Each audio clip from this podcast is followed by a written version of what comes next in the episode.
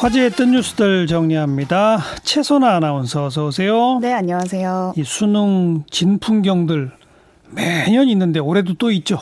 네, 그렇습니다. 바로 1시간 전쯤이죠. 올해 수능 시험이 마무리됐는데요. 우리나라에선 정말 중요한 날이라서 그런지 전국에서 정말 다양한 수능날 에피소드가 쏟아졌습니다. 예, 예. 먼저 서울 중구에서는요. 실사판 투캅스가 등장했습니다. 투캅스? 네, 그렇습니다. 한 수험생을 태운 경찰차가 학교 정문을 그대로 돌진해 들어간 건데요.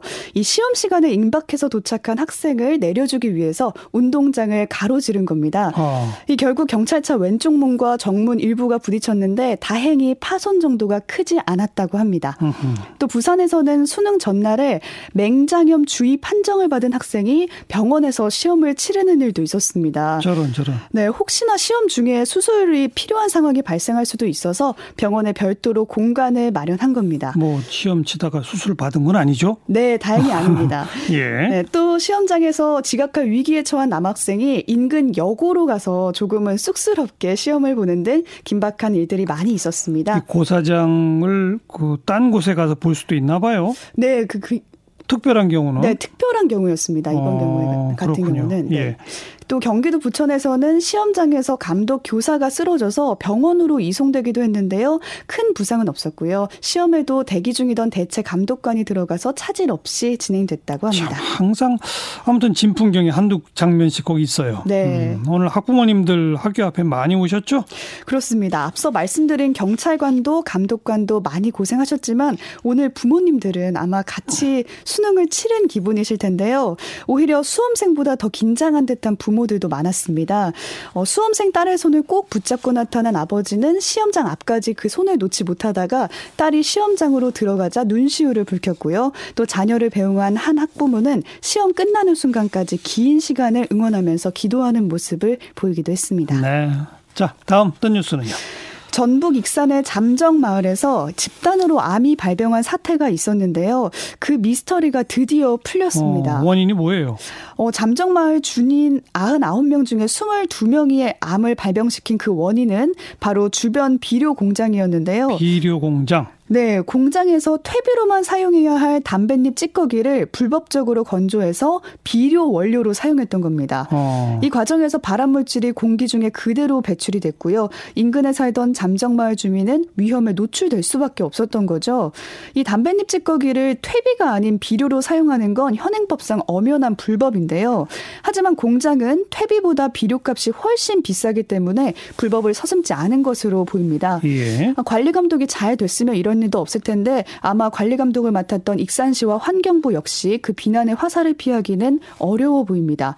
오늘 발표된 원인 조사 결과도 잠정마을 주민들의 자발적인 청원을 통해서 추진됐기 때문인데요. 결국 잠정마을의 눈물, 암 발병 원인은 공장의 탐욕과 또 관리 부실이 빚은 인재였습니다. 음, 항상 인재예요, 인재. 네.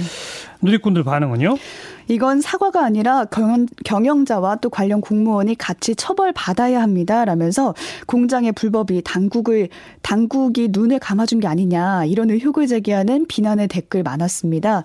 또 이번 사건은 환경 역학을 인정한 첫 사례입니다. 잠정마을 주민분과 연구자분 고생하셨습니다. 라면서 이제라도 밝혀져서 참 다행이다 이런 댓글도 보였고요. 예. 공장 용지랑 주거 용지랑 확실히 구분 짓도록 해야 한다. 라면서 우려의 목소리도 있었습니다. 있었고 또 이번 사태에서 원인 물질로 꼽힌 게 담뱃잎 찌꺼기잖아요. 그래서 담배가 진짜 안 좋은가 보네요. 금연하세요라는 당부도 빼놓지 않았습니다. 자 마지막 떤 뉴스는요. 콩 한쪽도 나눠 먹는다 이런 말이 있는데요. 음. 참 좋은 의미인데 이건 참 좋은 뜻이잖아요. 그렇죠. 오늘 온라인상에서 화제가 된 건 고구마 하나를 20명의 아이들이 나눠 먹였다는 그 폭로였습니다.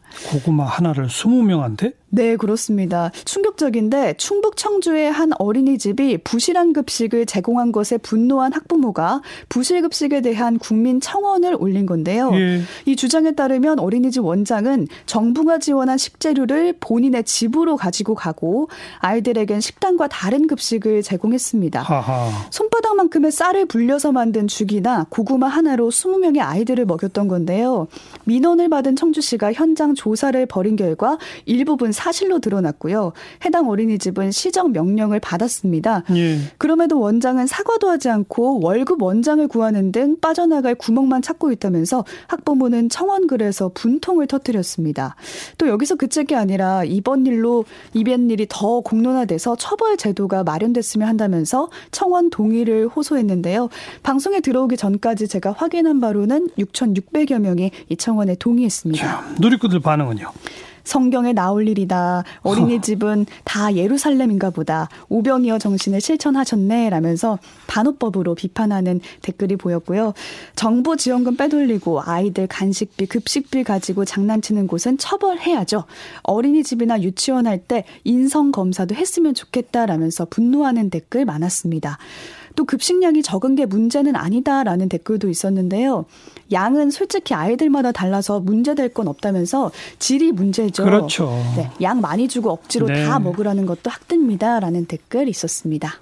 국회에 지금 어린이집 3법도 통과시켜야 되는데 안 되고 있거든요. 네. 이것도 관심 꼭 가져봅시다. 수고하셨어요. 고맙습니다.